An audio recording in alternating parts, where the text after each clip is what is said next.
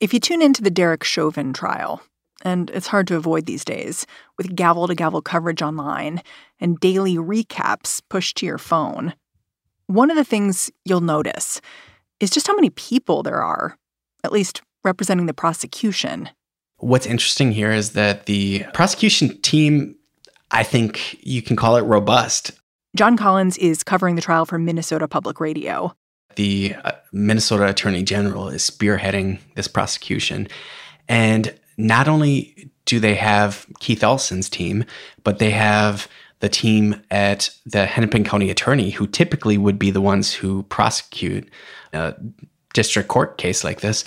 And they have all these pro bono attorneys who are just volunteering their time, including Neal Katyal, former Solicitor General. Sure, yeah, and well known for arguing many cases in front of the U.S. Supreme Court. The prosecution's opening statement was delivered not by a government lawyer, but a local civil rights attorney, the founder of the Minnesota Association of Black Lawyers. And something that surprises Jon is that it isn't just the lawyers who are working for free when lawyers call an expert witness, they're paid.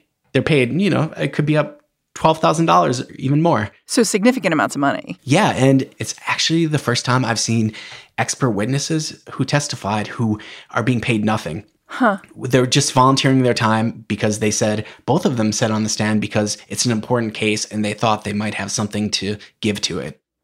So far, this kind of charity has not extended to the defense of Derek Chauvin, the police officer accused of killing George Floyd last year, by kneeling on his neck for more than nine minutes. Public opinion is very strong in this case for obvious reasons. Public opinion against Derek Chauvin, even we saw during jury selection, is very strong.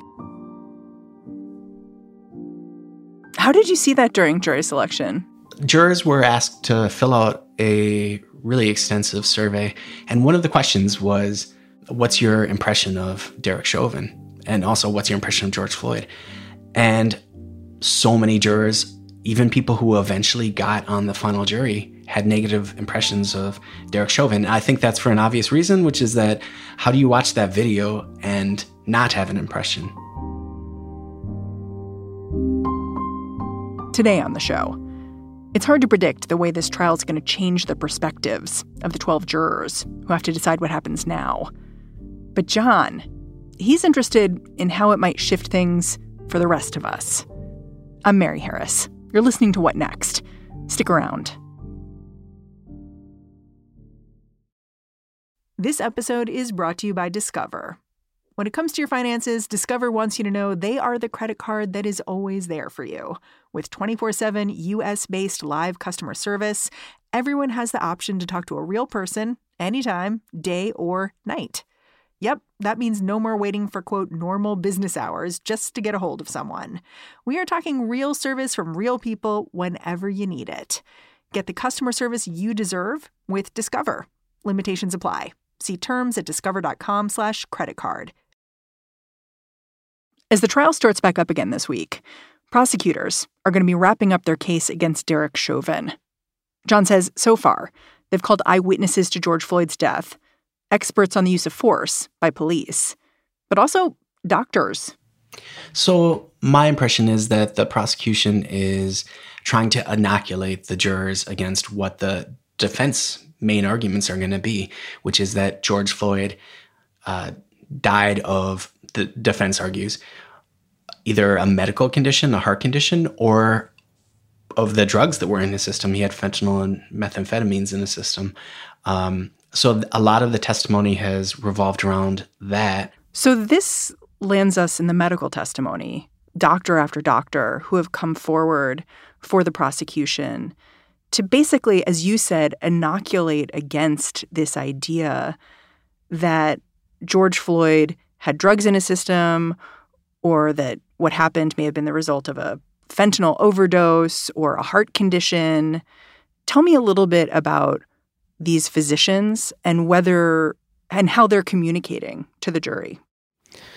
So, we've seen a parade of medical experts come in, and you can break them down kind of into two camps um, either the toxicologists who can talk about drugs, or the doctors who can talk about um, Floyd's underlying health conditions and breathing. Um, I think the most notable expert witness that we've seen, and maybe one of the most impressive I've ever seen testify, was named Dr. Martin Tobin. And he's a pulmonologist, which means he, he studies breathing. And he's actually one of the, the world's biggest experts in you know, essentially, how do we breathe?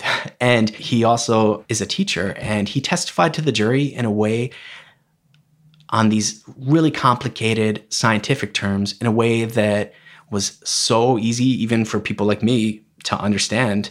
Um, at one point, he was explaining how people's neck works, and he told the members of the jury to like feel back at this part of the body that he was trying to explain. Neck. And now, if you put your hand at the back of your neck, and you put at the, you feel the bottom of your skull.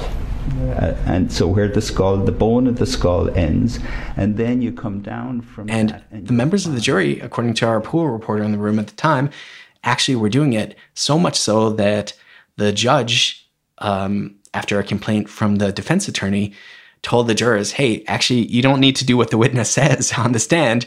And even after that, he was d- demonstrating it and, and telling them, and most of them were still doing it because they wanted to understand. So I think his testimony has been both like very proficient, of course, because he's one of the world's experts in this, but also like very easy to uh, grasp and understand these really complex sort of medical conditions that are really at the heart of this case. And the defense attorneys, at some point, they started talking about the fact that George Floyd was speaking. He was saying, I can't breathe.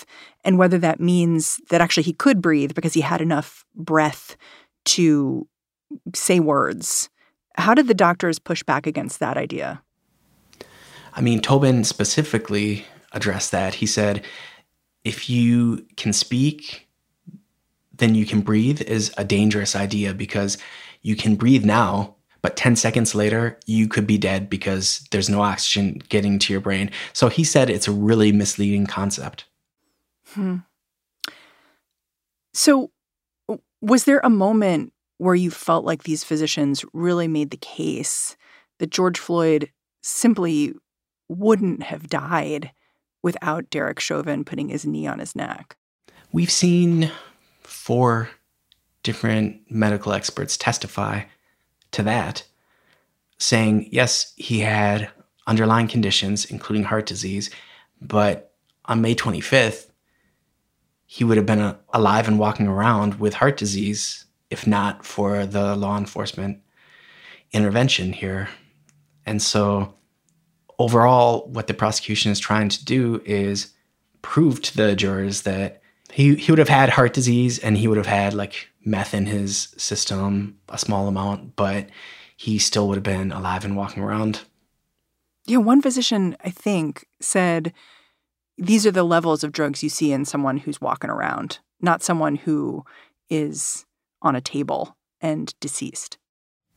Yeah, a toxicologist said that. And even the testimony of the store clerk was that when George Floyd originally came into the store, he said he felt like George Floyd was high, but also it was Memorial Day and he looked like he was just going about his life. So I think one of the broader issues for the prosecution has been to humanize addiction and humanize the addiction specifically or drug dependency of a black man as actually something that's a medical condition and not a criminal condition.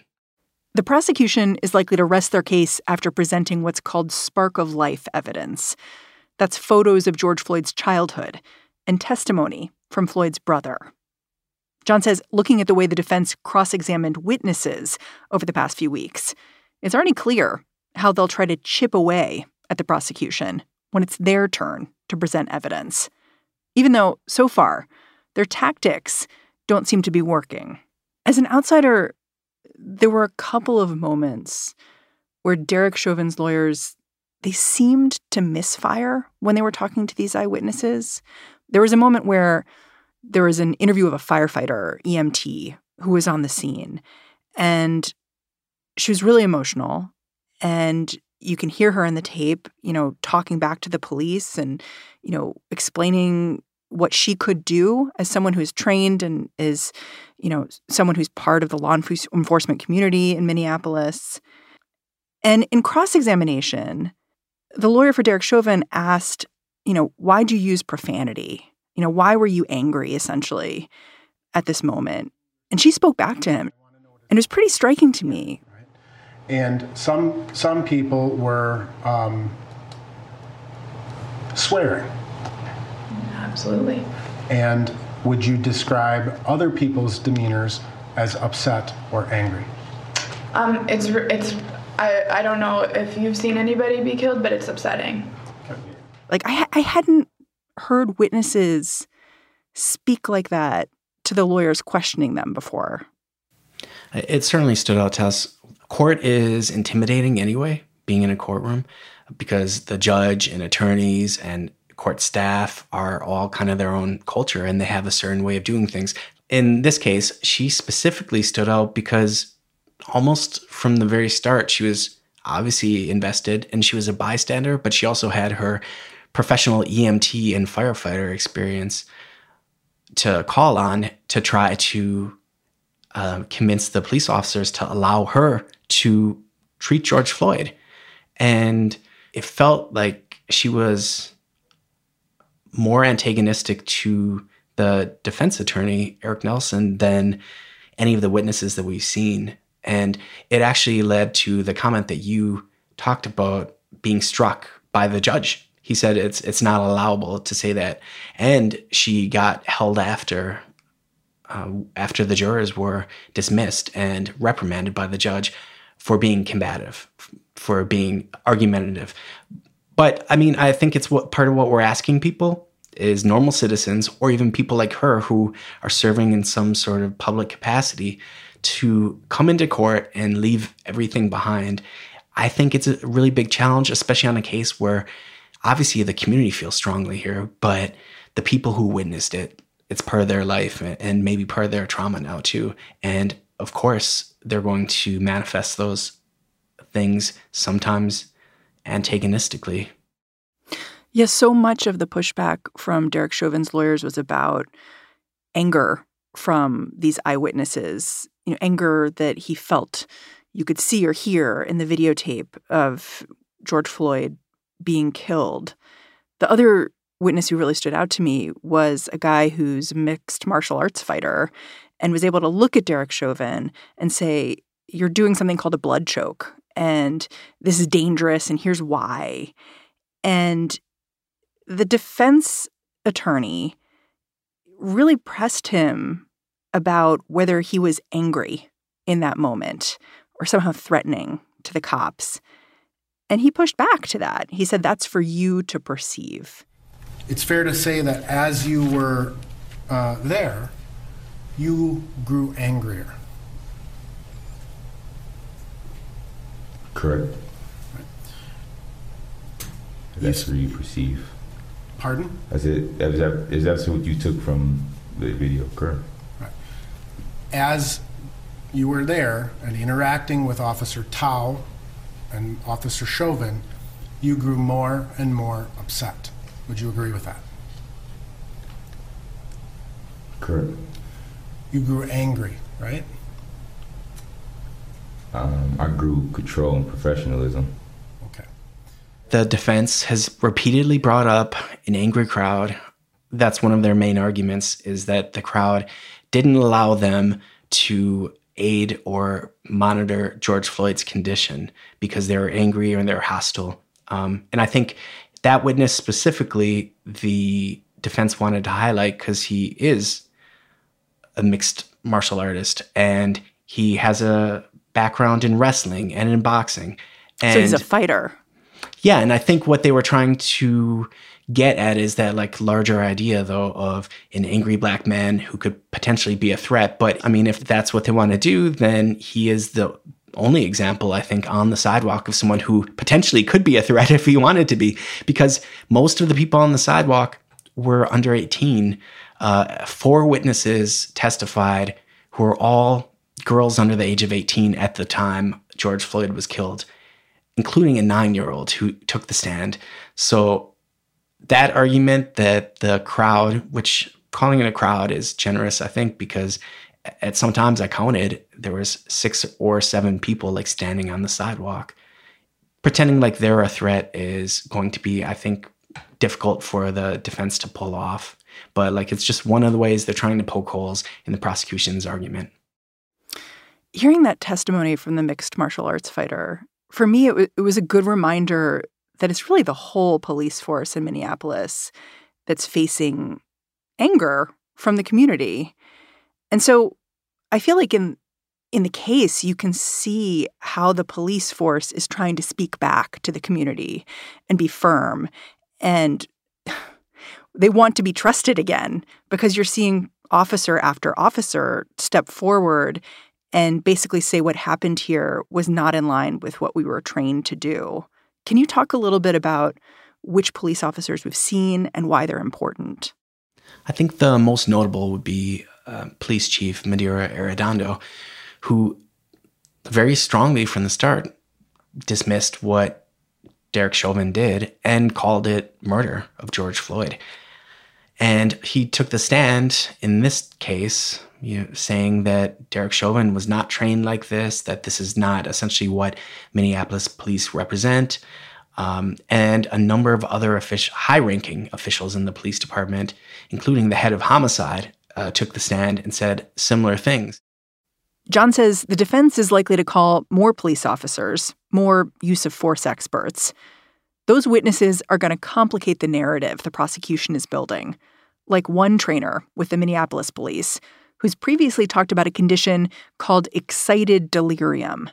They will say it's when uh, someone is, you know, acting erratically and you know sometimes they say they they will take their clothes off or they will develop superhuman strength and so they need to be uh, restrained more than a normal person would be and they represent a greater danger than a normal person would be Th- there seems to be a trend that police officers will use it sometimes especially to justify use of force cases but it's not um, recognized by mainstream medical associations so it's not a condition that a doctor would tell you about, but it is something that police officers are trained to respond to.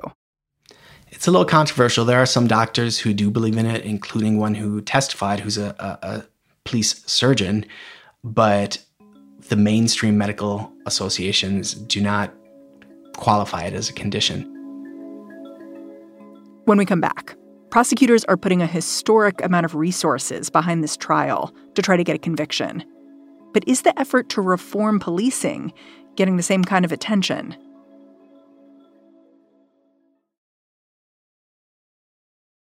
This is the story of the one. As a maintenance engineer, he hears things differently. To the untrained ear, everything on his shop floor might sound fine, but he can hear gears grinding or a belt slipping. So he steps in to fix the problem at hand before it gets out of hand. And he knows Grainger's got the right product he needs to get the job done, which is music to his ears. Call, clickgrainger.com, or just stop by. Granger, for the ones who get it done. This episode is brought to you by Progressive Insurance. Hey, listeners, whether you love true crime or comedies, celebrity interviews, news, or even motivational speakers, you call the shots on what's in your podcast queue, right? And guess what? Now you can call the shots on your auto insurance too. Enter the Name Your Price tool from Progressive. The Name Your Price tool puts you in charge of your auto insurance by working just the way it sounds. You tell Progressive how much you want to pay for car insurance. Then they'll show you a variety of coverages that fit within your budget, giving you options. Now, that's something you'll want to press play on. It's easy to start a quote, and you'll be able to choose the best option for you fast. It's just one of the many ways you can save with Progressive Insurance. Quote today at progressive.com to try the Name Your Price tool for yourself and join over 28 million drivers who trust Progressive. Progressive Casualty Insurance Company and Affiliates. Price and coverage match limited by state law. And we're back. Looking at the first two weeks of testimony in Derek Chauvin's trial, it stood out to me that so many cops, including the police chief in Minneapolis, took the stand. And once they got there, they said what happened here was wrong. Some have called this the crumbling of the so called blue wall. So I asked Jon, does he think we're seeing the beginning of the end of unflinching solidarity between police officers? I think there's two ways to think about it. And one is maybe it is the inherent loyalty that law enforcement have to one another over the public. Maybe it is that crumbling. But the other way to think about it is maybe the facts of this case are just so damning that that has led police officers to come forward and actually speak out, whereas in many other cases they haven't. So, I mean, I think the proof is going to be in what happens to the Minneapolis Police Department going forward. Are there going to be substantial changes to how they interact with the community? Hmm. I wonder a little bit when you look at this trial, how it compares to the previous trials you've covered and seen where police are accused of doing something awful. Does this trial look or feel different in some way? I do think this is different from previous cases we saw. We saw the trial of Mohamed Noor, a former police officer uh, who was convicted of killing Australian woman uh, Justine Ruszczyk. Um, and Arredondo, the chief, did testify there as well. But we also had a number of rank and file police officers, including Lots, who showed up on the scene after Justine Ruszczyk was killed and um, were not cooperative with the investigation. And I do think there is at least a tone change within the witnesses that have been called.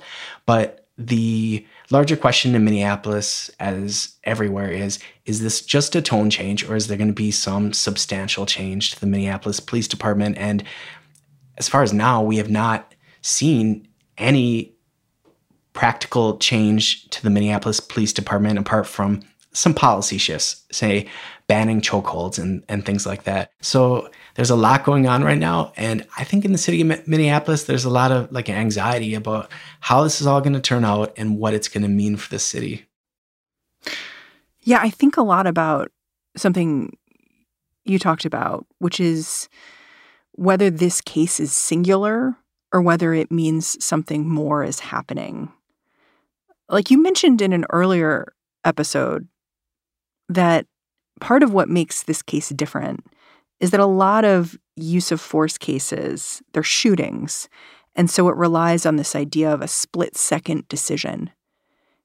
And that's a real difference with the Derek Chauvin case because it was minute after minute of him actively making the choice to have his his knee on George Floyd's neck, which is terrible, but also makes me wonder no matter what happens here, whether what goes on will somehow be broadly applicable to other use of force cases.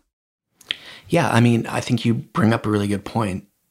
The reason that this taking place over a long period of time versus you know just in a split second matters is a legal reason essentially because it applies to the case law and the statute and it applies to perhaps whether or not Chauvin and the other officers eventually get convicted or not. But that won't apply to most police use of force cases because in the United States, guns are involved in, in most of these. It's normally not something that stretches out for nine minutes, 29 seconds. Almost immediately, in almost all of the police cases that I've covered, the officer will say they felt in fear for their life in that moment. And the jury will be asked to say, okay, in, knowing what this police officer knew in this moment, was that a reasonable idea? And that's why this case is different. And that's also why, like, I question whether there will be actual implications for other criminal cases because the facts of this case are so different from most police killings, which involve guns. Hmm. I wonder if, as this trial is moving forward, you've checked in with your sources in the community and how they're feeling about what they're seeing. Do they feel like it's what they expected? Or is there a sense that this is the prosecution they were looking for? I think people are really skeptical that what they see as justice is going to be delivered here. So, whether that means just a um, lesser charge that he's convicted of, or if it means even that he's exonerated, because of course we never know what a jury is actually going to decide on. But I think, I mean, people need the system to convince them that it can be trusted. And I think that's why there's all this effort that's going into it, not only from the attorney general, but the Hennepin County Attorney's Office and all these other places to try and c- convict Chauvin of this crime that he's charged with here because the public saw it like the legal world and the public world are so different. And the public saw what Chauvin did in that, you know, long video and they've already made their minds up, but the legal system now is trying to take what happened to George Floyd and convince the public that hey we're actually doing our jobs and we actually represent you and we do have an equitable system that represents everyone as victims and i think people are skeptical and need to be thoroughly convinced Jon Collins, thank you so much for joining me. thanks for having me mary Jon Collins covers class and criminal justice at Minnesota Public Radio. He also won a Peabody Award for his podcast, 74 Seconds. Go check it out. And that's the show. The folks who make What Next every day that's Davis Land, Daniel Hewitt, Mary Wilson, Elena Schwartz, and Carmel Delshad. Alicia Montgomery and Allison Benedict make the questions we ask even sharper every day. And I'm Mary Harris. You can find me on Twitter posting about all the weird things that happen in our interviews that get cut out, like how this interview was interrupted a couple of times by a rogue Roomba. like i question whether it will be actually different when um hold on my my robot vacuum just started sorry Hello, Roomba. Track me down at Mary's desk. Thanks for listening. I will catch you back here tomorrow.